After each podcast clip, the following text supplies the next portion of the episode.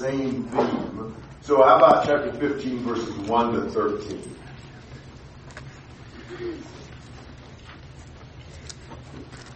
We who are strong have an obligation to bear with the failings of the weak and not to please ourselves. Let each of us please his neighbor for his good to build him up. For Christ did not please himself, but as it is written, the reproach of those who reproached you fell on me. For whatever was written in former days was written for our instruction, that through endurance and through the encouragement of the Scriptures we might have hope.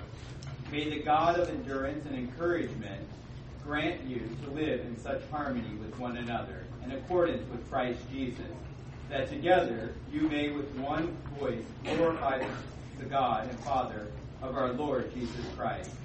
Therefore, welcome one another as Christ has welcomed you for the glory of God. For I tell you that Christ became a servant to be circumcised to show God's truthfulness in order to confirm the promises given to the patriarchs, and in order that the Gentiles might glorify God for his mercy. As it is written, Therefore I will praise you, the Gentiles, and sing to your name. And again it says, Rejoice, O Gentiles, with his people. And again, Praise the Lord, all you Gentiles, and let all the peoples extol him. And again, Isaiah says, The root of Jesse will come even, even who arises to the rule of the Gentiles, and him will the Gentiles will the Gentiles hope.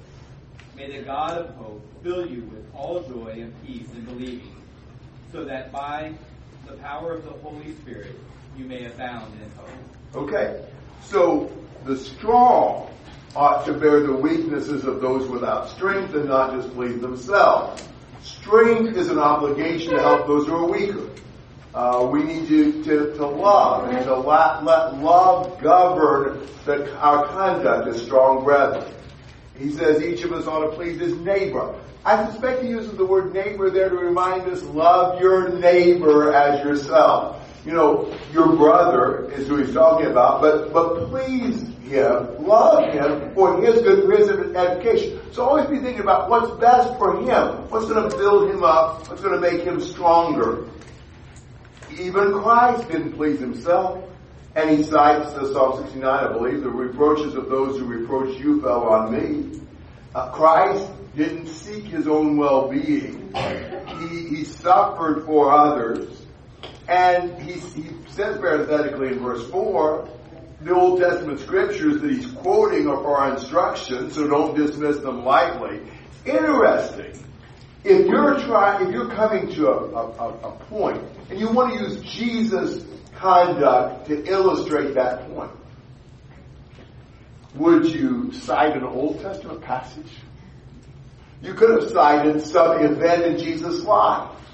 But it's interesting how much you learn about Jesus in the Old Testament. There are some very insightful things about Jesus' life and character that you can see in the Old Testament, maybe even better than you can see in the Gospels. It's remarkable. You start thinking about the qualities of Jesus in his life. Then start looking at Old Testament passages and prophecies. And wow, they're really helpful. I mean, how many times at the Lord's Supper you hear somebody maybe quote Isaiah 53? Not that you couldn't show some of those same principles in the New Testament, but Isaiah 53 is a great presentation of the sacrifice of Jesus. So he actually cites here an Old Testament passage to say Christ didn't please himself. Christ suffered for others. And no wonder the Old Testament is written for our instruction. It, it, it, the, the Old Testament has enduring value. Every once in a while, hopefully nobody here would be like this, but every once in a while there are people who think it's just not much value to study the Old Testament. Because after all, the New Testament was for us. Why bother with the Old Testament? Well, this passage says the Old Testament is written for our instruction and gives us hope. The fact that the New Testament is constantly quoting the Old Testament must mean that the New Testament writers thought there was a lot of value in the Old Testament. And, and sometimes it's like, uh, I've used this illustration before. What if Sandra wanted to share with me something that had been important to her back when she was younger, before she knew me? Let's say we were dating, she wanted to tell me something about her, something earlier in her life. I'm like, oh, Sandra, you know, that's not important to me. You know, I want to talk about what we're doing right now. You know what happened to you in the past. Now, what would that tell you about my attitude toward her? You suppose she'd have married me if I'd have said that? You know, it would mean I don't care about you. I just care about us, me. You know, and do, do I care about things God has done in the past? Am I interested in everything in his background, everything in his relationship with people throughout the ages? If I love God, I want to know everything God ever said or did. I'm, I'm very interested in that. I don't just want to know the rules for me or what's in it for me. I love God and care about Him. So it's very important that we, we constantly study the Old Testament as well as the New Testament.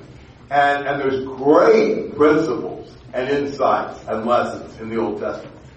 So he says in verse 5, May the God who gives you perseverance and encouragement grant you to be of the same mind with one another according to Christ Jesus, so that with one accord you may with one voice glorify the God and Father of our Lord Jesus Christ. So he's praying that God will give them unity to be able to glorify them. God gives every good gift. Everything worthwhile comes from God.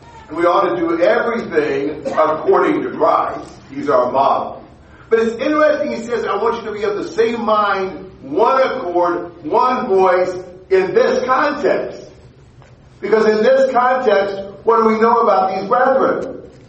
They didn't have the same understanding about eating meats and observing days. That one mind didn't mean they saw every issue the same way. That's, that's an interesting thing. Unity does not require that agreement in every detail. I can love and accept and be unified in my brother. We can have the same mind to glorify God, even though I eat meat and you don't. Even though I believe in observing certain days and you don't. so our goal is not that we have exactly the same understanding and opinion about every detail. Um, you know, we're not always going to understand every passage exactly the same way. There's all kinds of things that we're going to see differently, but we still unite to have the same mind, one accord, with one voice glorifying God. And of course, glorifying God is our ultimate purpose. That's what it's all about. We join together to glorify and honor our God. So he said, accept one another, just as Christ also accepted us to the glory of God. Again, I would say, this means something. At some level, it's important for us to understand the need for mutual acceptance. And we're accepting one another in the context of some differences of opinion and, and, and practice. There's at least some area of, of needing to accept one another when we have different convictions and we do different things. And, and, and so he's, he's pleading with them to do that. He says Christ has become a servant to the circumcision and for the Gentiles. Now, I think the fact that he shows how Jesus is blessing Jews and Gentiles is an indication that the problems in Romans 14 were probably a Jew-Gentile issue. Jesus became a servant to the Jews to confirm the promises of the fathers, and he became a servant for the Gentiles to glorify God. And he proves all that by Old Testament citation. So Jesus was for the Jews, for the Gentiles. He became a Jew to bless the Gentiles. There shouldn't be any rivalry between Jew and Gentile. They ought to be able to work together. Jesus was the, the Savior of the Jews, the Savior of the Gentiles. Together they glorify God. Um, and and, and it, do you have any Jew-Gentile issues in your churches? You know, I don't know that there is a ethnic Jew in the Church of Bargersville. There's not one that I know about. Virtually everybody I know is a Gentile. There are some Jews in Indianapolis. I, one of my best friends in, in school was. But, but there's not a lot. And I don't know there's much issue between Jew and Gentile. So, you know, but, but back then, wow, that was a major divide. So we got, we have to apply that in, realms that are relevant to us. You know, think about the divisions. You know, what, what would be practical divisions today that we must unify together and join together and accept one another and glorify God. What if I said Republicans and Democrats? What if I said whites and African Americans? You know, what if I said rich and poor? You know, there's all kinds of divides that we face that are practical for us. And some of them are a little difficult to swallow. It's like, wow, it's, I can accept a fellow Jew, but a Gentile? Or vice versa. We have to really think about what unites us, transcends those divisions. It doesn't matter what ethnicity we are. It doesn't matter our political affiliation. It doesn't matter our economic status. There's a lot of things that don't matter. In Christ, we unite together, one accord, one voice, glorifying God. It's really a beautiful thing when brethren unite together in spite of those superficial differences. I mean, we can even go so far as to uh, unite UK and IU fans in one church. We've done that in Bargersville remarkably. And, uh, you know, it, it's, you think about it. I mean, the truth is, you look around, there are some very close similarities between many of us. There's a lot of differences. And if it weren't for the Lord, I doubt that most of us would even know each other or really have a whole lot in common with most of the other people here. The thing that unites us is Christ. Our love for the Lord, our commitment to Him, and the more our commitment to Christ grows, the closer we become to each other. Because the more the Lord means in all of our lives, the more we really have in common. And the more we, we join together. You know, you may have a very different personality from me and very different background and, and very different in other ways. But if Christ is so important to both of us, then we'll just draw closer and closer to each other. So he says in verse 13, Now may the God of hope fill you with all joy and peace in believing, so that you will abound in hope by the power of the Holy Spirit. He concludes with a prayer that the God of hope will fill us with joy and peace in believing, and will abound in hope by the power of the Holy Spirit. Remarkable even here, he cites the power of the Holy Spirit as that which fills us with hope. I would again plead for us to work to see more the role of the Holy Spirit throughout the Word and give more even verbal credit to the Holy Spirit because the Bible does, the New Testament does. So we need to see the Holy Spirit's role more, to be more, more biblical in how we speak. All right, thoughts and comments to verse 13. Wow. Wow. Amen. We are going to pause and sing a little bit, and so Sean's going to lead us. But if the Lord wills, uh, I think we'll have the uh, year-end study next year, December the 28th and the 30th. That would be on Monday through Wednesday. I am giving some thought to, I'd be interested in feedback on this. I've given some thought to doing Song of Solomon and Proverbs 1 to 9. So you might think about that, give me some feedback. Um, Romans, uh, Romans 15. Um, really, we come to kind of a concluding type section. Um, this is not like the final reading section, but it's kind of wrap up and travel plans and things like that. So uh, a lot of, you know, good lessons in this. Would somebody read 15 verses 14 to 21? Now I myself am confident concerning you, my brethren, that you also are full of goodness, filled with all knowledge, able to also to admonish one another.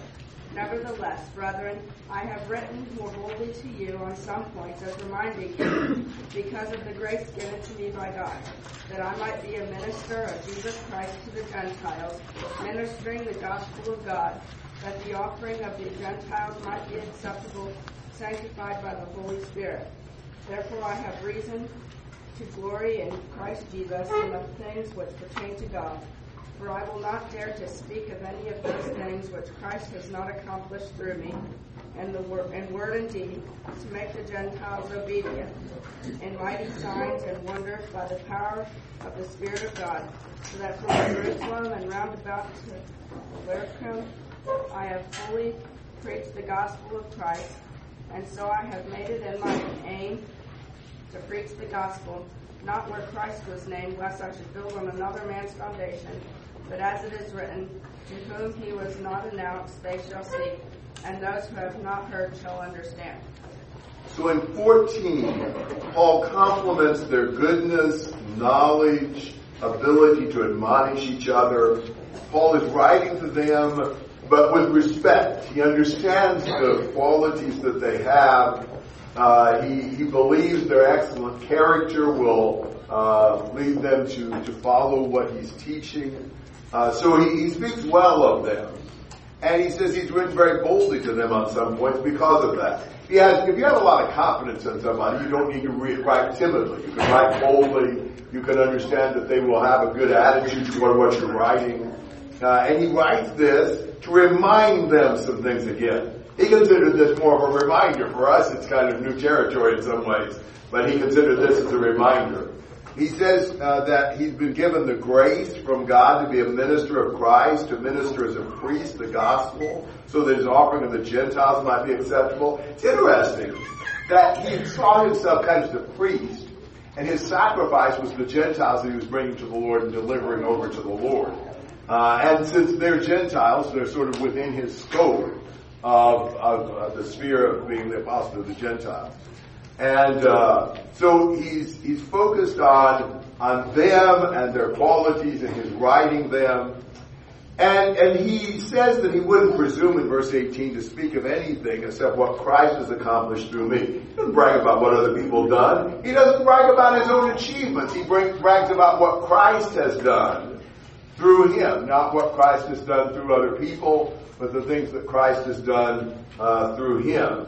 And uh, we must constantly remember that we're mere instruments of God uh, that that Christ is uh, is using, um, and and so not brag on ourselves, but see what the Lord is doing in us. And he says, resulting in the obedience of the Gentiles by word and deed. So Paul's work has been bringing about the obedience of the Gentiles. Remember chapter 1 verse 5, chapter 16, 26, bringing about the obedience of faith among the nations.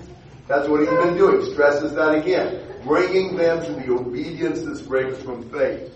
In the power of signs and wonders and the power of the Spirit. So Paul has been given these credentials, these confirming signs to prove his uh, credentials to speak from the Lord. And so that from Jerusalem, roundabout as far as Illyricum, I fully preach the gospel of Christ. Now, I don't think that means that Paul has done all the preaching in all that area. But basically, Paul has, what Paul's accomplished has, has caused the gospel to be spread kind of around and throughout the territory from Jerusalem up to Illyricum. Anybody know where Illyricum is? Not a place we were familiar with very much. Illyricum was a, a Roman province, basically from northern Albania up to Croatia. A lot of that area I grew up calling Yugoslavia back in the day. If you're old as I am, you remember that. If you're not, it's all those little things in there, all those little countries, Bosnia and Serbia and all that kind of stuff, up to Croatia. Now, I don't know, we don't know historically, in, in like Acts, of Paul preaching up in Illyricum. He preached up to Macedonia. But if he went beyond that, we don't have that record in Acts. Now, that's not a shock. You know, it's not like Acts tells everywhere Paul went and everything he did. So it may well be that he preached up in Illyricum and it's stuff not recorded in Acts. It's possible that he just, just means from Jerusalem up to Illyricum, and he's not actually saying he went up into there. Doesn't matter, but we're, not sure what he means by that. But notice, and thus I aspired to preach the gospel, not where Christ was already named, so that I would not build on another man's foundation. But as it is written, those who had no news of him shall see, and they who have not heard shall understand. Now, Paul is not throwing off on the work of watering. Paul was the planter, Apollos was the waterer, he says in 1 Corinthians 3. There is a role for coming along and, and helping strengthen and edify and help grow new converts and help build them up. But that's not Paul's preferred role. Paul prefers to be a pioneer. He likes to uh, blaze the trail in virgin territories for the gospel. He, he, he went to places where nobody heard of the Lord. That's, that, that was his preference. That was, that, that's what his, his goal was, to get to more and more places where the gospel had not been spread. You appreciate that attitude on the part of Paul. Because it's easy to want to be comfortable. I mean, honestly, it's so encouraging to be in an area of the country where there's so many brethren. I realize all of you don't live immediately around here, but 90% of you live within three hours of here, probably. 80 or 90%, probably 90. And uh, many of you, probably 60%, live within, you know, an hour of here. Uh, there's a lot of brethren around here. It's very encouraging. And, and, and it's comfortable. But, and obviously not everybody needs to go to some place where the gospel has been preached much, but people do need to. There is, there, there, there's a, a missionary zeal and enthusiasm and focus in the New Testament that I feel we don't have as much as we need to. That, that Paul just had a passion. He wanted to get the gospel spread where nobody heard, or heard of it. There are a lot of places in the world today where the gospel has been very little preached from everything we know. And where I don't know of anybody who's planning to go. You know, you think about all the Christians that there are in, in the U.S. and all the resources we have to send and how few people are going to Sierra Leone or the Ivory Coast, as Sean would like to do eventually, uh, or Southeast Asia, or Russia, or Brazil for that matter, where I spent three years and continue to go back. There's 200 and some million people and a handful of Christians. And, and on and on, Indonesia, which is one of the biggest countries, most populated in the world, and almost none has been done that I know of, or that we know about. And, and, and so forth and so on. I mean, China, India. You just go on and on. Some things have been done, but considering they're way over a billion people, virtually nothing. And for that matter, there are some places in the U.S. where so little has been done. And some have gone to some places, thank God. But more needs to be done, and we just have, need to have more vision of that. There needs to be more of an excitement to us. Maybe we can't go, but we can send. Maybe we can't go or send, but we can be praying earnestly for the gospel to spread in those places. Maybe we can be encouraging those who can go, encouraging young men who, who, who love the Lord to prepare themselves not just to find a nice church in some suburban area where they can settle down and enjoy themselves, but to find a place where they can go and spread the gospel, pioneer new territories, you know, help new Christians or whatever. We just need to have more that desire, more that fire in us. And, and if, if that was more the culture, I, I think more people would want to go. More people would, more people would get excited about that. And I'll tell you what, I mean, there's a lot of parents here. I think we need to want our children to go. We need to want them to, to go where the gospel hasn't been preached. In hard areas. In, maybe in some that are not as affluent, and there's more disease, and there's more violence, and there's more risk. But the gospel needs to be spread. I'll tell you what, Paul sure didn't have a picnic in places where he went. You know, wow. It would be hard to imagine that there are many places in the world that were really ultimately as dangerous as what everywhere Paul seemed to go was. You know, how many times was he in danger of this, that, and the other thing? We've said Corinthians 11 a few times, and wow, we are wimps. And so, but, but, but I just appreciate Paul's passion and zeal for that. All right, thoughts and comments through 21.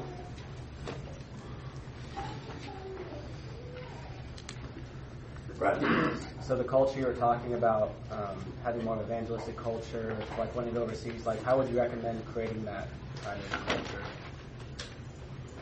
Well, we read the Bible. We see Paul's attitude. We see Jesus' attitude. We love lost people. We, we evangelize ourselves. We, we, we want to see people brought to God. We talk it up. We pray it up. And we encourage people.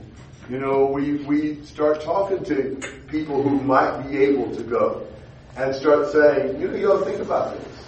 You know, and we just, we start developing a passion. Uh, I know for us in Bargersville, one of the things we've done is try to develop a stronger relationship with Sean and Abby with a goal to be able to participate significantly in sending them to Sierra Leone and with an intention of continuing with them for wherever they go in West Africa and, and continuing to have a long-term relationship to be able to support them, not just financially, but to encourage them, to pray for them, and to try to develop a bond with them that we can be encouraging and helpful to them. You know, so that's just kind of become an objective of ours. You know, here's, here's something we want to share in and be a part of. And, you know, so I think there's a lot of things, but I think it starts with us loving the Lord, loving lost souls, having a vision, having a zeal. It becomes contagious. You start talking about it, you start praying about it, you start encouraging people, you start involving yourself with, with those things, and eventually it just changes our culture. Does that make sense? Thank you for the question. Other questions or comments? All right, how about 22 to 33? Gary? Yes. I have. Yes. Um, I like verse 18, he says, I will not venture to speak of anything except what Christ has accomplished through to bring Gentiles to obedience. I think sometimes, like, um, I've witnessed this, but I, I do myself, where uh, in conversation after worship, you know, I'm conversating more about sports, you know, about other things rather than what Christ has been doing in my life and how he's been, you know, helping me with the gospel and helping others. Um, I think that the more that I'm Christ centered, the more that I'm focused on speaking about what God has done, I think the more evangelistic I, I, I am uh, out in the world. I think that's, that's something that we all should be. Good point. Being more Christ centered, we talk more about the Lord. Yeah. Amen. 22 to 33. This is the reason why I have so often been hindered from coming. To you. But now, since I no longer have any room for work in these regions, and since I have longed for many years to come to you, I hope to see you in passing as I go to Spain, and to be helped on my journey there by you, once I have enjoyed your company for a while. At present, however, I am going to Jerusalem, bringing aid from Macedonia and Achaia have been pleased to make some contribution to the poor among the saints of Jerusalem. For they were pleased to do it, and indeed they owe it to them in work. If the Gentiles have come to share their spiritual blessings, they ought also to be of service to them in material blessings. When therefore I have completed this and have delivered to them what has been collected, I will leave for Spain by way of you. I know that when I come to you, I will come in the fullness of the blessing of Christ. I appeal to you, brothers, by our Lord Jesus Christ, and by the love of the Spirit, strive together with me in your prayers to God on my behalf, that I may be delivered from the unbelievers in Judea, and that my service for Jerusalem may be acceptable to the saints, so that by God's will I may come to you with joy and be refreshed in your comfort. May the God of peace be with you all. Amen. Okay, so he hasn't been able to come. He's been prevented from coming to them until this time. Maybe prevented by his the needs in other areas, but now that he's fully preached the gospel and confirmed the brethren from Jerusalem up to Illyricum, now he seems free to be able to come to Rome. That's what he's hoping to do, although he's got a prior mission. He's on his way to Jerusalem, and he feels kind of the need to explain to them why he's not coming to Rome right away. He uh, is hoping to go to Rome for sure, but he's going at the moment to Jerusalem serving the saints.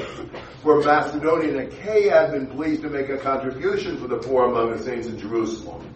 And Paul is accompanying that collection. That was such a major project for Paul.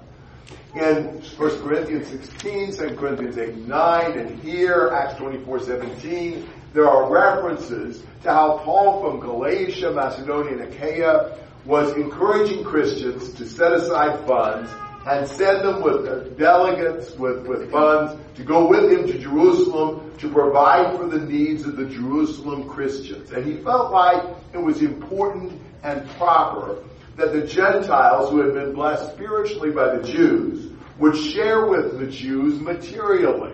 That was an important aspect, maybe even of the Jew-Gentile relationship. That the Jewish brethren need to see that the Gentile Christians were eager to share with them their material blessings. And uh, he wanted to personally accompany that collection as well, to see to it that it was well received uh, by the brethren.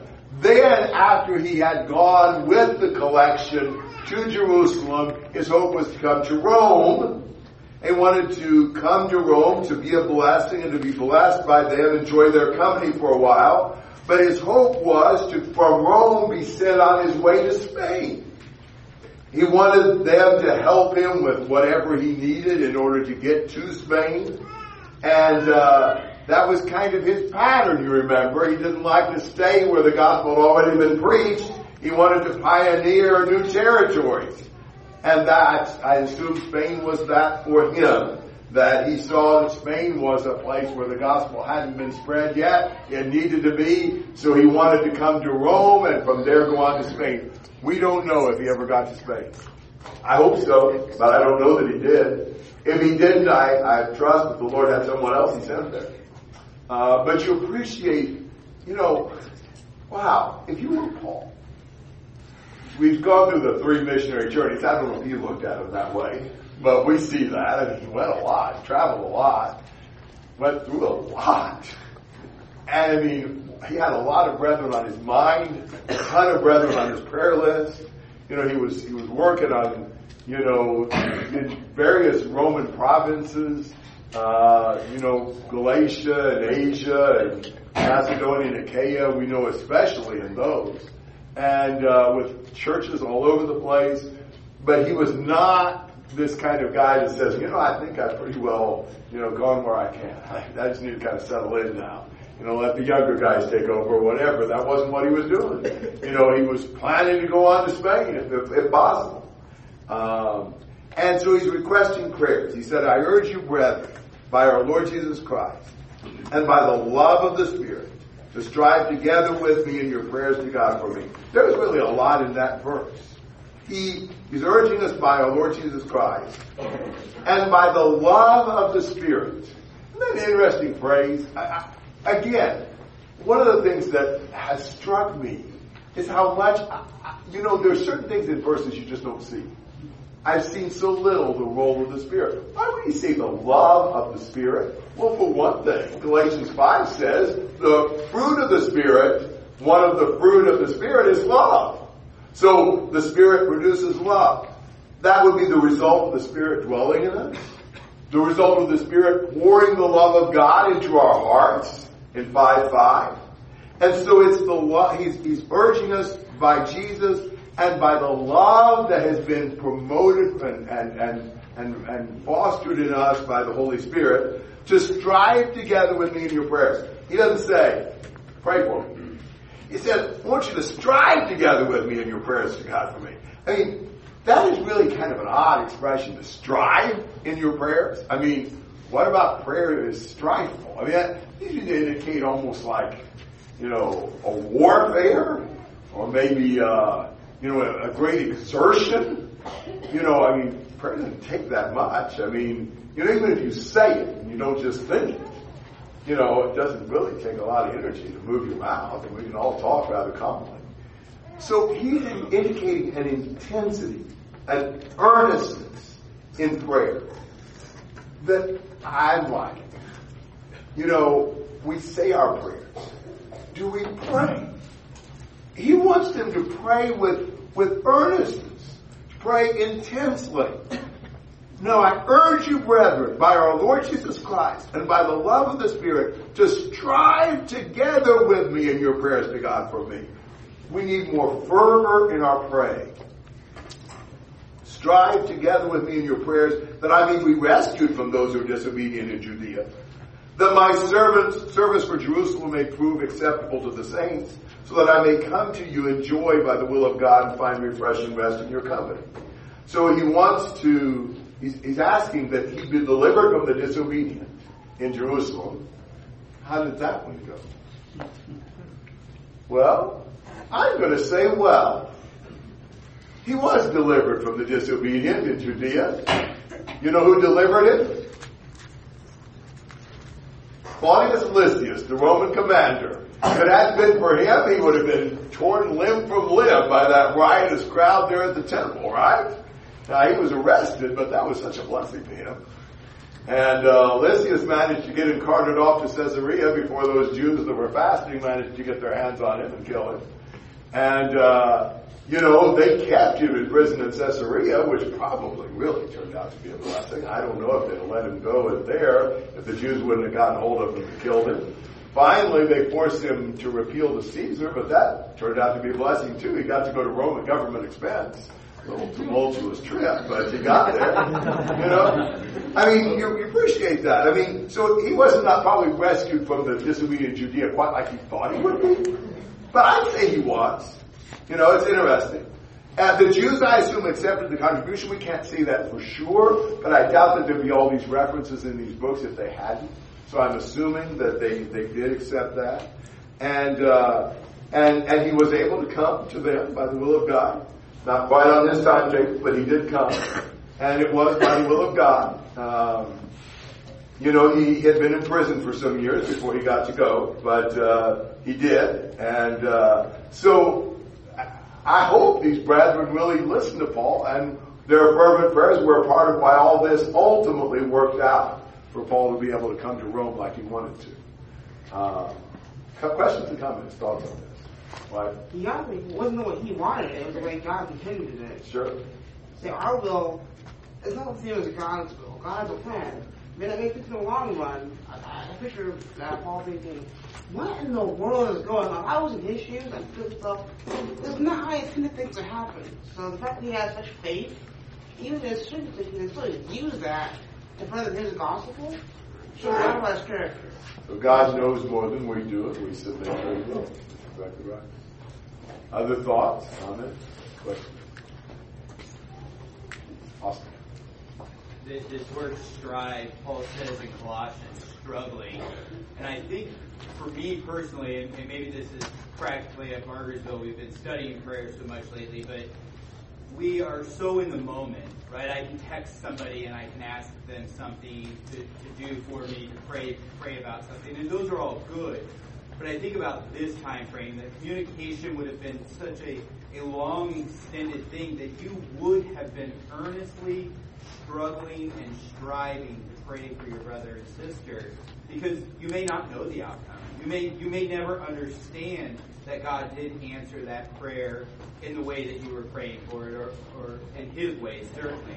But but I think if we would think in, it, in terms like that, that we're not just going to, to get the answer, but we really need to strive and struggle so that the Lord's will is done as we're praying for one another, as, as we depart here today, continue to pray and strive for one another in, in our prayers, you know, knowing that God is going to answer them for His good, but we may not always know what that answer is. Mm-hmm.